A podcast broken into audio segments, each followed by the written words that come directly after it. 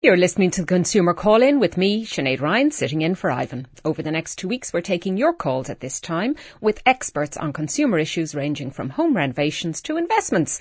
Today, it's all about consumer rights. Do you know yours? Have you ever had trouble taking something back to a shop or been delayed on a flight? Haven't we all? If you want to get involved, you can call 1890 453 106 and we'll get you on the air. I'm delighted to be joined in studio now by the real experts, Caroline Curneen of the European Consumer Centre and Eoghan Corry, editor of Travel Extra. You're both very welcome to the programme. Now, um, let's start with something that we've just heard in the news headlines there, and in fact, it's been on the business news all day, and that is the story that Ryanair is um, is shedding staff, shedding poor old Michael O'Leary's wages, uh, shedding pilots what's going on, Eoghan? And, you know, more importantly, is, is, you know, apart from all the job losses, is it going to affect consumers and flights? It's going to affect flights, but in a very convoluted way. Uh, we, we, people will remember, listeners will remember exactly two years ago, September 2017, there was rostering problems because Ryanair were, uh, didn't have enough problems, or didn't have enough uh, pilots to cover their rosters. Now they have too many. And what uh, we're hearing today is possibly a little bit of bluster, possibly a little bit of softening up for the trade unions that he's not used to dealing with, but he's recognised in the two years since, saying uh, we've got serious growth planned, 7%. That's going to be about 3% because of the very highly publicised problems with the Boeing MAX. So it's really not a question of uh, Ryanair contracting, which is what Lufthansa said in their report yesterday. It's a question of them having their growth. That isn't really looking at where they're growing and cutting out where the growth is because the way Ryanair operates, they will look at low yield routes um, that have are in, in, place and look at higher yield routes that are about to start and say, well, let's ditch some of what we have. And the very obvious candidate for that, and we've already seen it in Belfast, are routes within uh, the UK, not entirely related to Brexit, more related to the very high level of aviation taxes, one of the highest in the world. And um, they will, they've, we've seen a retreat on the Belfast to Stansted uh, service from Ryanair that has already impacted consumers.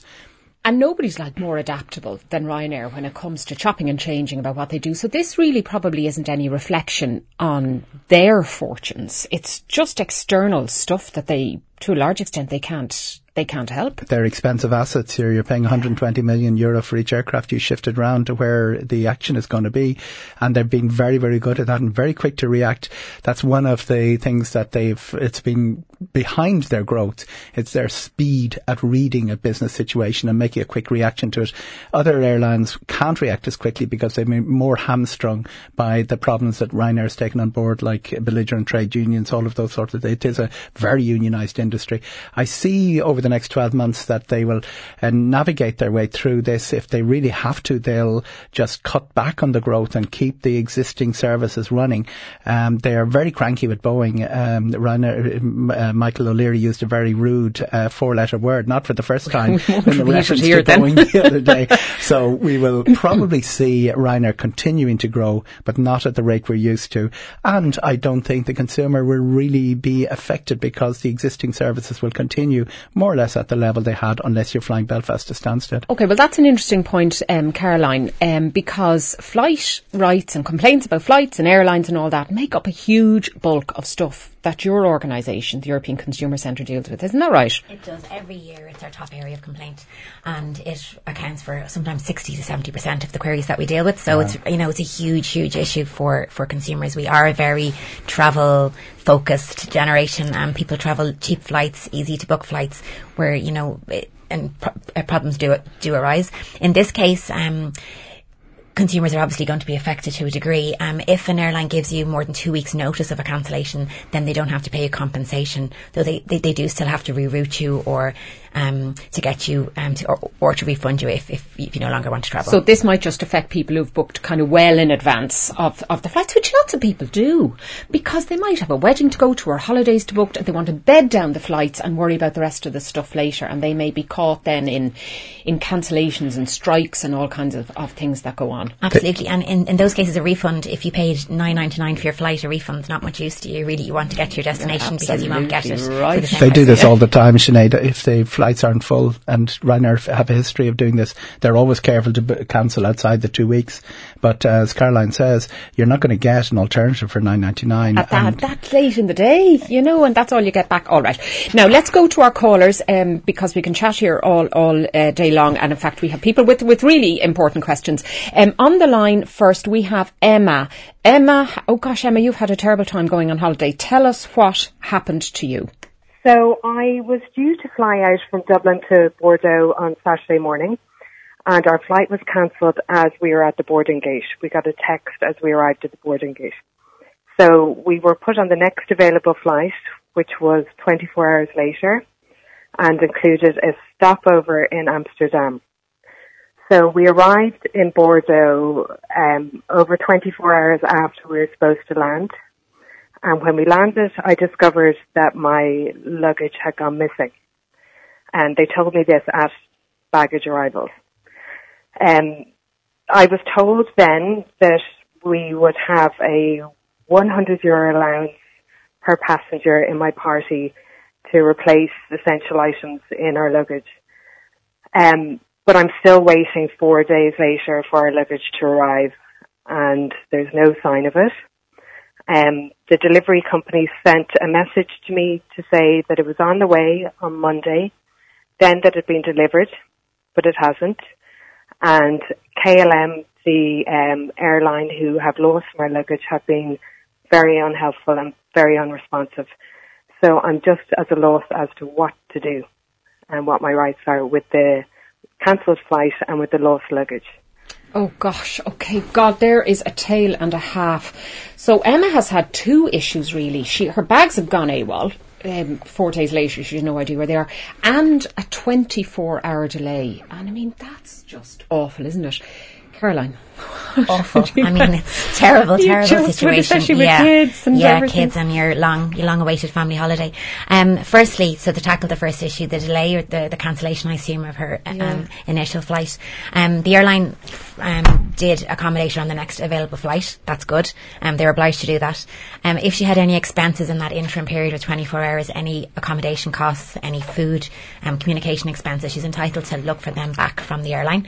Um, so that's that's. And that is that now on top of the hundred quid that they they yeah, gave I mean, her. I understand that the hundred quid was for the um the the loss of her baggage rather than the cancellation oh, of the right. flight. Oh, so she could replace kind of her toothbrush and underwear. Yeah, yeah, that kind of thing. Okay. But as regards to cancellation, um, the first thing will be then if she had any, any expenses, um, and then the fact that she was rerouted, so the airline has complied with with those those criteria. The other thing then will be the reason why it was cancelled, um, and that will dictate then whether she's entitled to financial compensation, um, which is if she's travelling within Europe, um, as it sounds, it would be 250 yeah, euro per passenger. mentioned KLM and, yeah. and So um, if the reason for cancellation was extraordinary circumstances, if it's beyond the control of the airline, weather, political instability, that type of thing. Oh, for goodness sake. See, this is the thing now. So there's yeah. always this catch-all question in it. Oh, extraordinary circumstances. Tell us what they won't like, what they consider that, because it's not clear in the legislation. The legislation is very old, 2004, uh, the famous EU 261.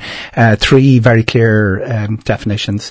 Uh, strike action was one of them, weather related, and tech, uh, the technical problems with That's the aircraft. That's when you don't get your money back. We saw you don't get your compensation. Uh, there, uh, you do get your money back. This is really important. There's two okay. very distinctive things here, Sinead. The duty of care from the airline. You have to look after your passengers. You don't abandon them. The second it's a compensation. That's a, no, a penal thing that can actually come in that you get receive compensation, which is higher than your air, the what you paid on your airfare, and that is what really was uh, 2004 would apply to duty of care would have gone back down the decades. The difference I've seen over the last few years is you know court cases testing every point of that. The very early ones um, started nobbling airlines who were claiming uh, a weather delay or a tech delay. And what happened was a knock on from a tech delay. Let's say the Manchester, the plane was grounded in Manchester and you were due to fly from Nice later on that day. They started saying that doesn't apply you have to have spare aircraft to look after that. Oh, right, so see. it has been swinging in the direction of the consumer, probably not fast enough for some of the people who come to Caroline complaining. The more interesting one last year was a strike one, which was a TUI Fly court case, uh, where the airline was held to be responsible for a strike by its staff, by its trade unions. Now it was a wildcat, not a trade union uh, strike as well, which added to the complication. So I see the compensation argument moving uh, more and more consumer um, to, in the direction of the consumer. The interesting thing is the airlines will preempt the compensation claim. Most airlines aren't really in the business of ending up in court fighting with their passengers. They want to keep them. Loyalty is important. So things like uh, p- coughing up money early uh, and solving the, the problem early is are in their interest. We have two separate uh, two separate issues here. The lost luggage, lost luggage is a nightmare. I can tell you from an airline to solve. They sometimes spend ages finding it. Sometimes luggage is never found. And never found and it disappears into And you're dealing with one of the four biggest transfer airports in Europe, Amsterdam. Yeah, okay. Just back on, on that, that question. Yeah, um, Caroline. so first thing is if she's any expenses, any receipts for expenses, Hang on to them. to them. Um, contact the airline to make a complaint over the, over the cancellation. Um, the flight departed from Dublin, so if she's any issues with that, to contact Commission for Aviation Regulations, flightrights.ie. Flightrights.ie and it's actually a great website and you can get quite a lot of information on that. Okay, we've another um, couple of texts here. Uh, one is, hello Sinead, Aer Lingus cancelled our flight last September during Storm Ali due to high winds. We were due to fly around lunch, kept being delayed, staff arrived, boarded the thing um, and then they made an announcement saying it was cancelled due to operational difficulties. Uh, lots of other Aer Lingus flights departed that day as the storm was finished before two. We had to change our flight to Bordeaux and it ended up costing us extra money. Um, and, and they missed out on a night's accommodation. What are our rights? Now, actually, when it, I presume they got reboarded and, and got away for, for no extra cost. But the problem is, if you're doing holidays, Caroline, where you've booked the flight and the accommodation separately, like Aer Lingus isn't going to be responsible for your Airbnb in Bordeaux, No, is it? no, or, or your theatre tickets or whatever No. you may have booked. And that is the way people book holidays now. They book individual segments. It's inde- like that difference between what they, the dynamic holiday and the, Yeah, and the so package. that's, yeah, so yeah, yeah. Legislation is trying to catch up with how we book holidays. If you're with a travel agent, you are covered You're for all of this. because they look, and you know what? The travel agent has made such a comeback. You know, we thought they were a dying breed there for a few years, but people do have greater protections, um, Mm. and and you know certainly people prefer that. Okay, another text here. Um, hi, we had to come home early from Mexico as my father-in-law died. We were on a two-week package, but only one week had gone. We had to fly home through Manchester and get tickets from there. Are, what am I entitled to, if anything?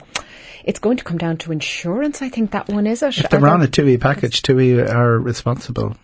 You know, if if they're on a TUI package and ended up not being uh, brought No, on, I think it was on TUI, you know, they were away for fortnight. It- rather week. than TUI, TUI the airline, no. I think it was just they were on holiday, but that's not the airline's responsibility, is No, a lot of airlines do have um, kind of uh, uh, clauses that will try to accommodate people in the event of death or serious injury and try to get people home. Um, but it does depend on the airline. Okay. But if they are uh, um, accommodating you, they should get you back to your point of departure. Yeah. Um, you know, not, Yeah. not halfway. and Okay. there and there is insurance that covers that. Now, the ordinary commoner Garden one year um, insurance, travel insurance, generally comes in very very cheaply.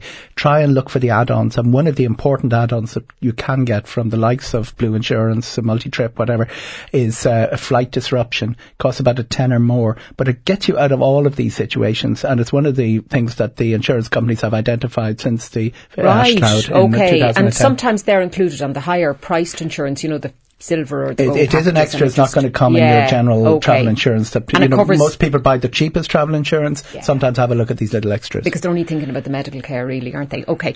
Um, now we've another caller just before the break. Uh, Barry is on the line from Balbriggan, and Barry, you have a question relating to an online purchase. Okay, so I bought a barbecue online yesterday. Um, after about an hour, I kind of regretted buying it. Uh, it hasn't been delivered yet. I'm just curious, what are my rights in terms of getting a refund? Like, can I get a refund? Can I cancel the order? Right. Okay. Now, so Barry bought a, a barbecue, and he's just not happy with it. Doesn't like it. Right. Well, um, if Barry bought the barbecue online, um, well then yes, he can cancel. He can um, cancel the contract and, and change his mind. Um, he'll have to bear the return costs if he can't cancel it in advance of them dispatching it.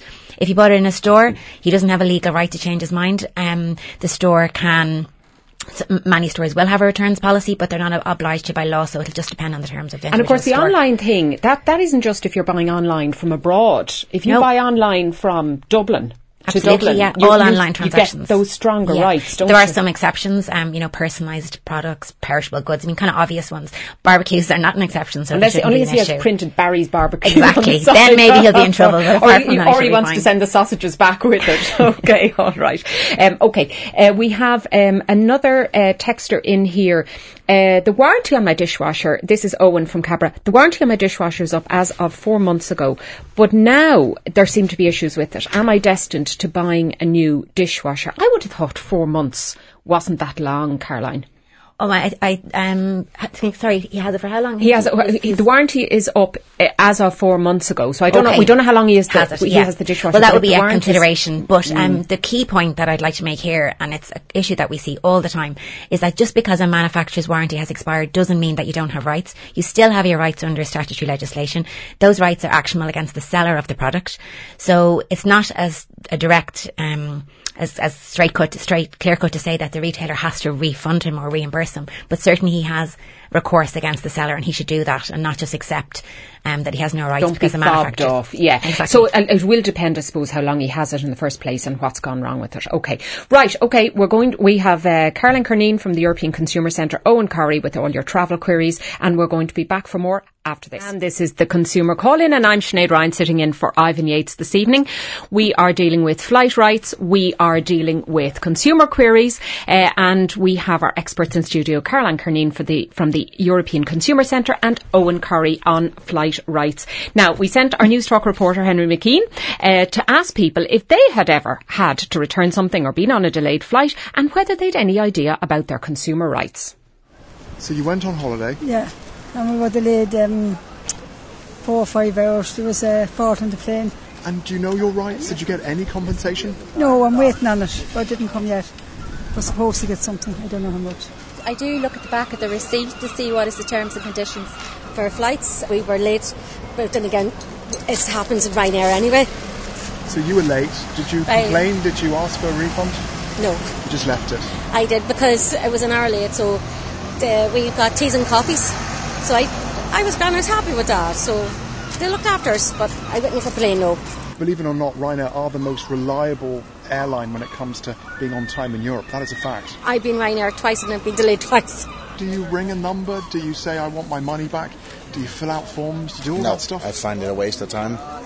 Uh, I just get on with it. I'm too busy. But I also think people are a bit unrealistic because it's it's life. It's it's nobody can be perfect all of the time.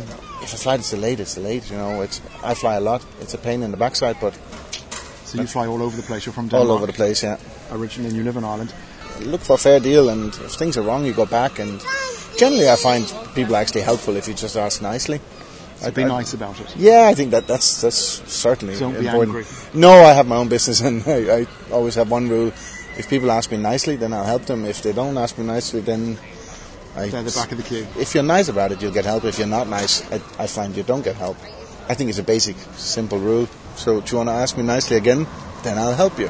When I travel a lot and your people get the wrong car in the car hire, they're screaming and shouting. This poor person behind the desk. It's not really going to fix It's the. not his or her fault. No, it's not. So they're not going to magic a car out of the car park for that reason. So just be reasonable, and people will be reasonable with you. Consumer rights are very important, and in the past, I've complained to the ombudsman and gotten success going through the whole process, which takes a long time, and even got apologies from banks and telephone company. Really? That's a difficult thing to get. A, an apology from a phone company? It company. takes a long time. No, I don't have anything to complain about. I've actually met someone who has nothing to complain about. Yes. This is amazing. Yeah, yeah. Right, okay. Well, a whole range of views there. And uh, do you know what it strikes me from that? It is the people who are tenacious, who follow through on their complaints, if they have something valid, that actually see action, don't they?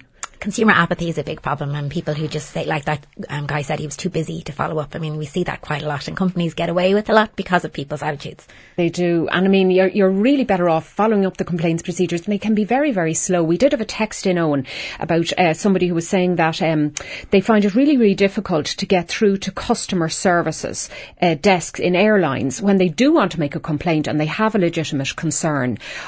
Are they just being deliberately obtrusive or, or are they doing their best. They've scaled down the telephone side of uh, things, and this is really interesting. That when things go wrong, uh, the telephones are uh, service consumer. They they really are underused for most of the time, and then when something goes wrong, they're inundated. Deluged. They actually cannot handle. And the demographic uh, that needs the telephone reply is probably um, the one that need, needs help the most. The easiest way, if anything goes wrong, if Storm Ali being an example, um, is go on Twitter, go to your direct message go onto public or direct message. It doesn't okay. matter. Go public yeah. or uh, go private to them, and also the online chat, which is fantastic because uh, service uh, customer service people can have five conversations at the same time. That's where they're yeah. directing people. That's where the responses are coming quickest. It's where I would go if anything went wrong. You're absolutely right. I but find that because online, like you're calling it out in public, aren't you? It doesn't even. I mean, there's a there is a Twitter. I'll humiliate you in public. The airlines probably aren't really. A, you know, they sometimes get involved in spats with.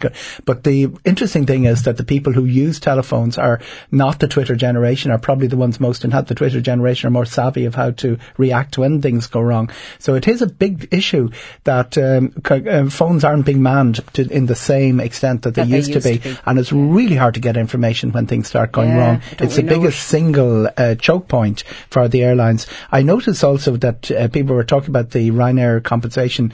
They Ryanair uh, went from being one of the one of the airlines that was slowest to pay out. They actually invited people to take them on. They were really nasty to being one of the best in under EU 261. What, what they did was they set targets for paying out quickly because they re- recognised it was saving them money to solve it quickly, get everybody on side. They're actually one of the best airlines for dealing with the EU okay. 261 complaints because they've put a, a dedicated service and they also have the scale of 130 million passengers a year, which makes it worthwhile for them. Good to know. Okay, we have another travel related query in here. Do I have any comeback if my air Airbnb cancels at the last minute, says one texter. I presume, Caroline, no, mm, is, the, no. is going to be the short answer Airbnb there, are essentially an intermediary between the host and the, the guest, and they form a contract is formed between the host and the guest. Um, last minute cancellations are awful because the availability is much limited and the cost of any available accommodation is going to be sky high. Airbnb do say that they will help um, uh, guests to find yeah. Yeah, to find alternative accommodation. Um, but as regards any additional costs, it's not in their terms, and from my understanding of it, it seems to be case by case as to whether you'll get any. Yeah, I mean you'll get your refund, but oh, you'll get your refund. Of course, Airbnb yeah. are very good at oh, yeah. holding the money. But anything addi- anything in addition to what you pay them, it's not so easy. It's happened to me once uh, only on Airbnb, and I have to say I've always had a very good experience with them. But when it does happen, it is super annoying because you've booked well in advance, and then suddenly at the last minute, oh, they've pulled it. But the, they do get a bad rep because you can rate you can rate the, the hosts online. But that's kind of how the system works and how it builds in, in trust that if you are a host that frequently cancels, then you're going to have that on your reviews. There's an automatic um, review posted. So going with Superhost, going with um, hosts that don't have five that, that, that, have five yeah. stars that have lots yeah. of reviews and they don't have a practice of doing no that. different from hotels Sinead the same right. issue if yeah. you're dealing direct as opposed to with, with, an agent you are really really at the mercy of anything going wrong on the other side TripAdvisor is your is your uh, uh, your god there right okay um, right plenty more to come loads and loads of calls and texts coming in uh, 53106 if you want to join that conversation and we'll go to the news headlines now with Eamon and we're back with the consumer call-in. We're looking at consumer rights and flight rights. We have a texter in, uh, folks. Uh, tell the lady who's waiting on baggage. This is, I think, Emma who had our call to look up the Montreal Convention. This covers her passengers for all necessary expenses incurred as having uh, no clothes while you're waiting your fare baggage, which brings up other issues, of course, as well when you visualise that. Each passenger is entitled to approximately 1,200 euros. I've done this on two previous occasions, says the caller. No airline tells passengers about it. So, what are are your entitlements? Uh, like, do you have to prove what was in your bag and yeah. how do you do so that? the Montreal Convention is very helpful as um, the texter pointed out. The issue with it is it doesn't give any guidance as to how the airline should, cal- should calculate the compensation. It just sets the maximum amount. So it sets a maximum amount which is 1,131 special drawing rights, which is kind of um, international currency value um, and it fluctuates every day. So at the moment it's worth about 1,400 euro. So, but in order to claim up to 1400 euro, um, Emma would need to have receipts to that value in the, you know, the, of what was in her luggage. Oh, right, Who really okay. keeps receipts of what's in their luggage? Clothes. Oh, and um, or, you, yeah, sorry, for, for, or, or bank statements, you know, if you, if you have or other proof of it. purchase, just to prove the value, yeah. Sorry. Some, it's not really fit for purpose. Some airlines are more uh, belligerent than others. Great tip is to photograph everything in your suitcase with your phone after you've packed it. It also it isn't enough to cover. Who what, does that? It's it's a very simple thing to do. Really? Get Really, just take a picture of what's of, in your luggage. of what's in your or luggage. Don't take your valuables and, away you. you know, you you obviously need all your receipts and all of that sort of thing, but uh, everything in the conflict situation, which some of them, some airlines are more belligerent than others, as I say, um, anything you can throw into the mix is worthwhile. The real pro- issue is that it is not enough to cover most people, what co- the cost of most people's Yeah. luggage uh, in nowadays, and it's really not fit for purpose. It really needs to be replaced. You're but better off, though- gathering all the airlines in the world to replace it is going I to be a big issue. I know. And aren't you better off though if you do have valuables and your gadgets and your laptops and all that, bringing them in your hand luggage with you rather than rather than Yeah, and that's away. another good good point. A lot of airlines actually have in their terms and conditions that they won't accept responsibility for those items if they're put in their check luggage. So if you put your electronics in your check luggage and something happens to them, they won't they won't take any responsibility. which the Americans were telling us to do a few years ago for security reasons. It's conflict all over the place, contradictions. Okay. Um, now we had a text in as well from somebody who was saying that they had bought something um, online from the UK, and the retailer refused to take it back because of Brexit. Okay. Well, now, folks, you're not out yet. That's exactly it. They're not out. out yet. They're in the EU. They're subject to EU rules. There's absolutely that's a ridiculous argument, um, and they won't. The retailer won't get very far with that. Um, so if this um, caller would like to contact us at the European Consumer Centre, we'd be too, only too happy to help. You have till at least the end of October, and who knows, maybe even longer. Um, certainly, uh, nobody's going to uh, kind of give you give you a guarantee about that. But isn't it interesting though, because Brexit is going to bring up so many problems, and we heard uh, last week about issues with really popular websites, Caroline, like ASOS.co.uk, Amazon. You know, tons and tons of Irish shoppers uh, who are now going to be stuffed for if when Brexit, when Britain leaves the EU, the EU with tariffs, with postal charges, with um, uh, kind of customs duties and all that. That is going to be a huge thing, isn't it? Mhm. In terms of the cost for consumers, it's going to be huge, but logistically for the companies themselves, it's going to be um, very difficult as well. It's hard to see how it's going to play out. Know, we've seen a lot of retailers open up European bases, so they may have, they may retain a lot of their operations um, within the UK, but they may open up a European centre, um, and the contracts will be formed via that centre. So that would be probably a workaround for the larger companies, but for smaller UK companies, I just think Irish consumers will probably look for alternative markets for their products. And in terms of flights, Eoghan, like, is break, are they all bedded down now, all those agreements? Because you don't want flights not being able to fly over Britain or whatever. You're shaking your head. No, what's going to Nothing happen? bedded down. We have a, a bare bones agreement which gets us from uh, March when they were supposed to leave to the end of December. Uh, the renegotiation of that is a complex business. The European Union also have retained the right to cancel it at any given time. Big issue, different uh, points of opinion as to how it'll impact. Uh, our two two of our most famous aviators would contradict, would disagree on it. Michael O'Leary sees it, sees it as an opportunity for the French and the Germans to punish the British uh, by taking away their cheap flights, their access. Willie Walsh says it's going to be just a, a box ticking exercise because the alternative is too terrible to think. But the reality is we have lots of opinion, like a lot of other aspects of Brexit, and nothing in writing. And all we have in writing uh, runs out uh, to at the end of December for flights and at the end of March for ferries. Very likely the bare bones will be uh, pushed down the road a little bit because Keep of going the as you are, we keep know going as we are till yeah. we don't. But at some stage, it's going to have to be tackled. Well, look, so we borrow Boris in now to sort it all out. So what could go wrong? Um, okay, now we've another caller on the line. We have Majella. Majella, what is your query for our experts? Hi, um, just like to query um, return policy fees for Irish uh, clothes shops. Um, they they seem to be a lot more strict than you know the English shops that are operating in Ireland.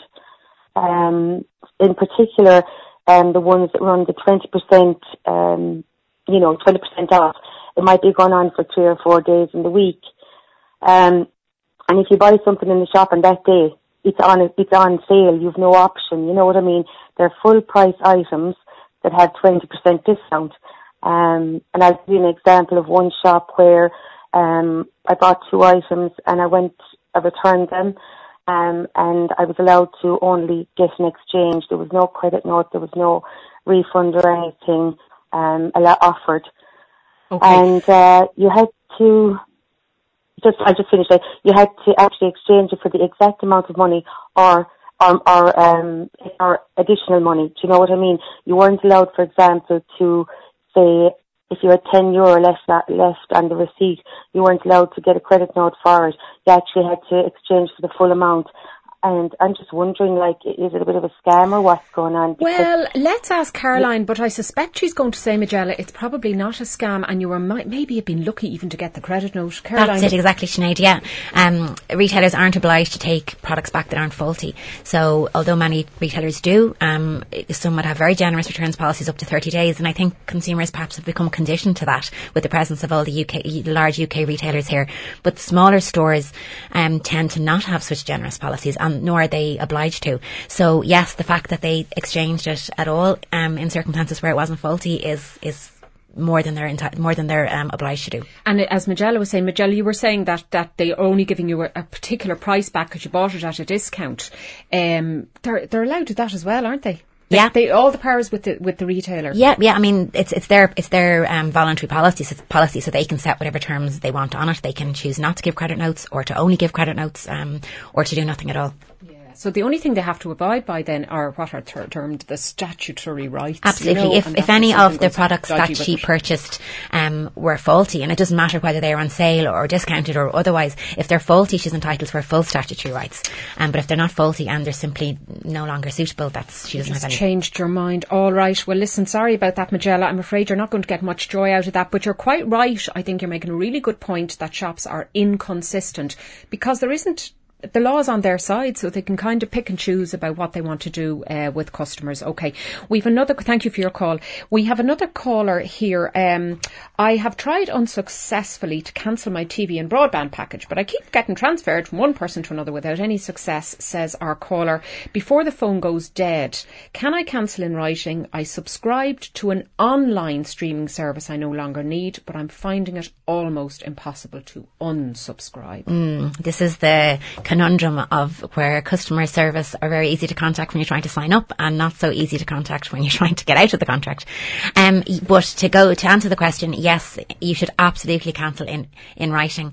Um, it's generally more efficient, but also you have a formal record of the date in which you withdrew from the contract, and that can be very useful to have. If you cancel over the phone and then the cancellation isn't actioned, you have very little proof um, of the date in which you cancelled if you're subsequently billed down the line.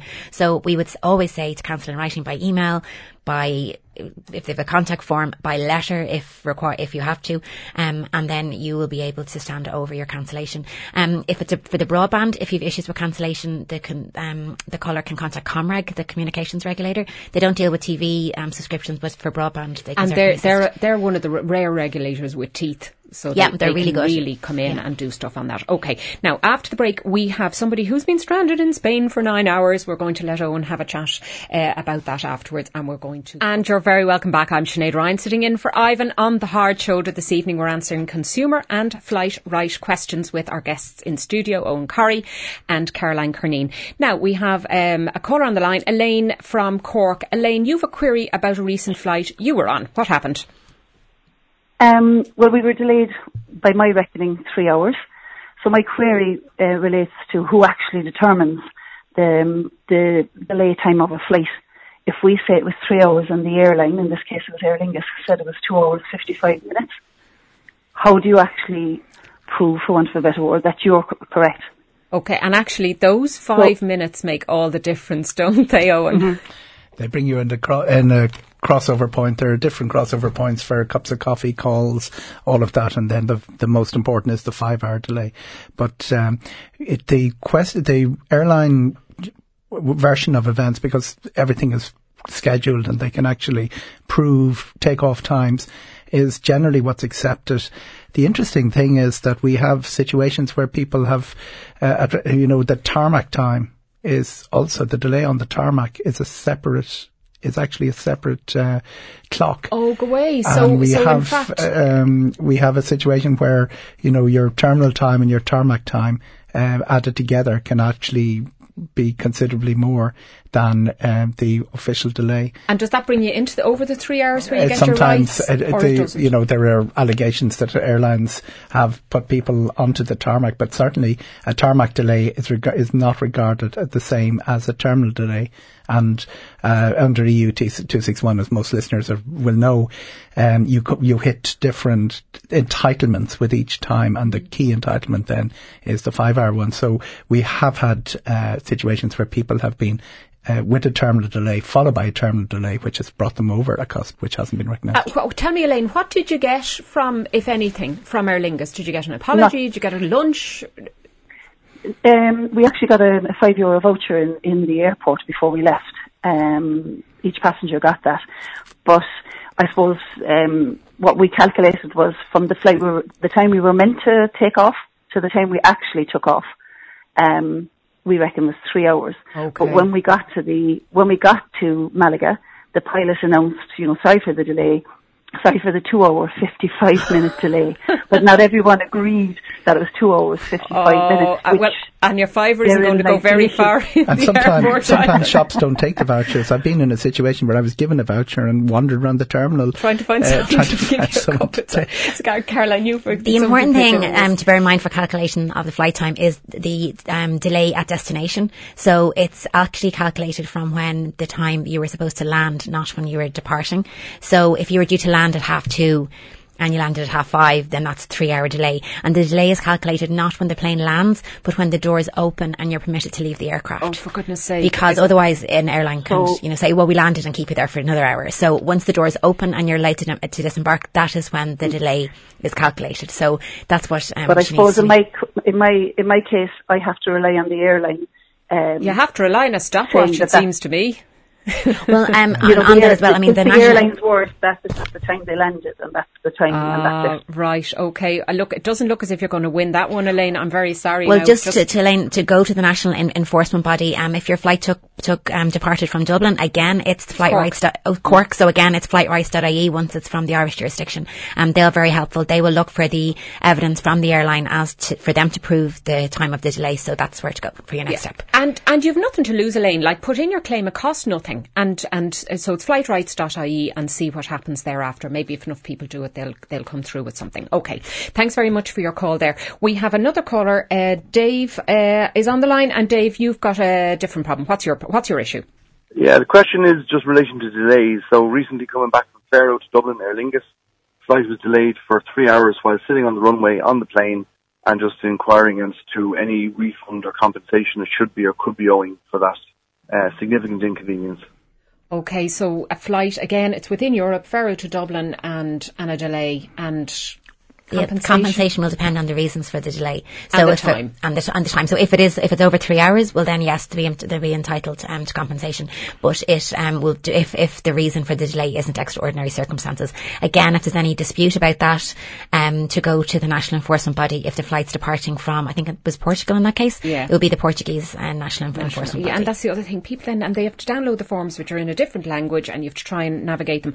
Um, uh, Eoghan, we had um, a caller in, a, a texter in. My airline cancelled my flight with 45 minutes to go before takeoff. We were left stranded in Spain for nine hours and had to change to another airline to get us home. Customer service was non-existent and has been the same way ever since. What am I entitled to? back back to uh, you're entitled to, compensation in that case, but back to the whole thing of communication. Um, so you know. Uh, in some cases, like last Saturday, be a very good example. And the storms, the all over Europe, which would not be compensation issue. A lot of the uh, passengers were contacted by text before they left for the airport. Forty-five minutes to go is pretty much a nightmare situation. Um, when you're uh, out in an airport where the air, airline is based, for instance, if you're in Dublin and there's a Ryanair problem, generally everything gets solved very, very quickly. If you're in a distant airport with maybe two or three services a week or even just a day, um, it, it takes a long time. Sometimes uh, an alternative aircraft has to be brought in. And uh, they also have to go fishing from other air- airlines at a, one of the busiest times of the year for excess seats one way of looking at it is why do airlines take so long to sort out these problems? The other way of looking at it is they're pretty good at sorting out very, very major problems where tens of thousands of passengers get stranded by an air traffic control strike or weather conditions, and they do it fairly quickly. They manage to shift through it in that day or so. Um, a, delay of nine hours, depending on what caused the delay, is, enti- is moves you into the compensation. And as I said at the beginning, the get out clauses for those delays, which used to be very clear cut, three or four areas, um, they're being rolled back bit by bit. Okay, and we have uh, Laura on the line. Uh, Laura, you have an issue with uh, regard to complaints as well with regard to an airline. Hi, Sinead. When I ring an airline to complain, I always end up waiting a ridiculous amount of time to talk to someone. Why is this the case? Or is there a more efficient way to complain to an airline? Isn't that the problem, Caroline and uh, Eoghan? Because then the complaint doesn't become about the delay or the something that's gone wrong. It becomes about the complaint itself and how long it's taken to resolve it. Why yeah, it acerbates the situation and can inflame inflame a person's um, response um, and doesn't assist in resolving matters quickly. Um, we were mentioning this earlier, but um, like some airlines used to be really bad for for contacting. Ryanair used to only accept complaints by fax only a short few years ago, um, or via premium phone number, whereas now they've moved on to live chat and these dynamic con- contact forms, which allows them to respond so much quicker. And they are very good and very, very prompt at responding to queries now. Um, so I think personally, I, again, it's always best to put your complaint in writing so you have a formal record of it and then you can set, you can use that then to, if you have to take a small claim, if you have to go to national enforcement body, you have a record of it. So you know, we would always advise people to put their complaint in writing rather than use the phone. Yeah. Phone can be handy. record then. Yeah, you have a record and you can build on that. Exactly. That yeah. Okay. And um, the, the, message yeah. for airlines is don't abandon the phone. They seem to think the phone is yesteryear, but so many people still use it and they're undermanned. Yeah, and they're the ones giving out the two free faxes if you get delayed, which is one of the entitlements. That, actually, I, next time I'm delayed, I'm going to demand my two free faxes just to see what happens. Okay. Uh, now, uh, we've a text in here from Ed in Cork. Sinead, ha- have you any rights when it comes to holiday apartments not being what was advertised on the website? The image shows a beautiful view, but is non-existent upon arrival. Uh, I suppose it does it depend how you book, Caroline? Yeah, it exactly. It depends how, how you book. So a lot of um, accommodation, holiday holiday accommodation is peer to peer, so it's another individual. Um, so you're outside the scope of traditional consumer legislation if you're not dealing with a business. You know, if it could be someone who just has their holiday home up for rent on on a, on, on a, a website, um, but still it has to be as described. If pictures are held out of um, as of the apartment, they need to match. Um, so anybody who finds themselves in a situation where the accommodation isn't as described, they should be taking pictures um, and just to, to support and substantiate how it's how it's not um, in conformity with the advertisement. Okay, and Eoghan, tour operators, you do get extra protections if you're travelling through a proper like a holiday company that's booked you a whole package deal. They're quite good at sorting out stuff, or are they? Will they move you to an, a different accommodation, they, or they, a, a, tour operator, a tour operator will have somebody on the ground around, which in this day and age is, is a huge bonus. You have somebody to, to say face to face, this isn't working. They find another uh, apartment for you. Tour operators are also subject to very, very stringent, much more stringent standards in terms of Advertising Standards Act. They can be prosecuted by the Advertising uh, Standards Authority if their brochures make a claim on behalf of a hotel which uh, isn't true. So it's it's another reason to keep uh, looking at that, uh, at, at, going through that old traditional way. Yeah. they you know, we were all told in 1996 they'd all be extinct in 10 years. They're still around and there's a reason for that.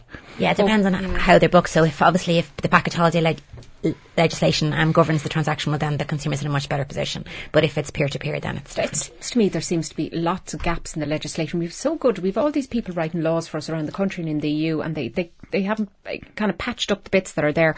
Uh, right. Uh, another a final question then um, uh, from a caller: Is there anything to stop me bringing in a new computer from Germany, buying it uh, in Germany on holiday, and bringing it back in my luggage to use here? Do I have to pay customs fees? No, no, no, not at all. I mean, an Irish person in Germany is is equally is entitled to walk into a shop and buy a computer at the same price as is available on the German market and is entitled to bring it home. When you buy from the when you buy when you buy within the EU, you don't have to buy you don't have to any additional taxation levies when you come home. But hold off buying it in the UK once October. Yeah, yeah. okay. The, the issue is America. We, People bringing uh, them in from America. and outside China the EU. and Australia, Yeah, anywhere outside the EU. and they end up having to pay at the door. The postman can't deliver. Can't deliver Yeah, and plus an administration fee. All right, okay, that's E eccireland.ie, uh, travel extra for Eoghan Corry, and um, they're, they've been absolutely stellar today, absolutely fantastic.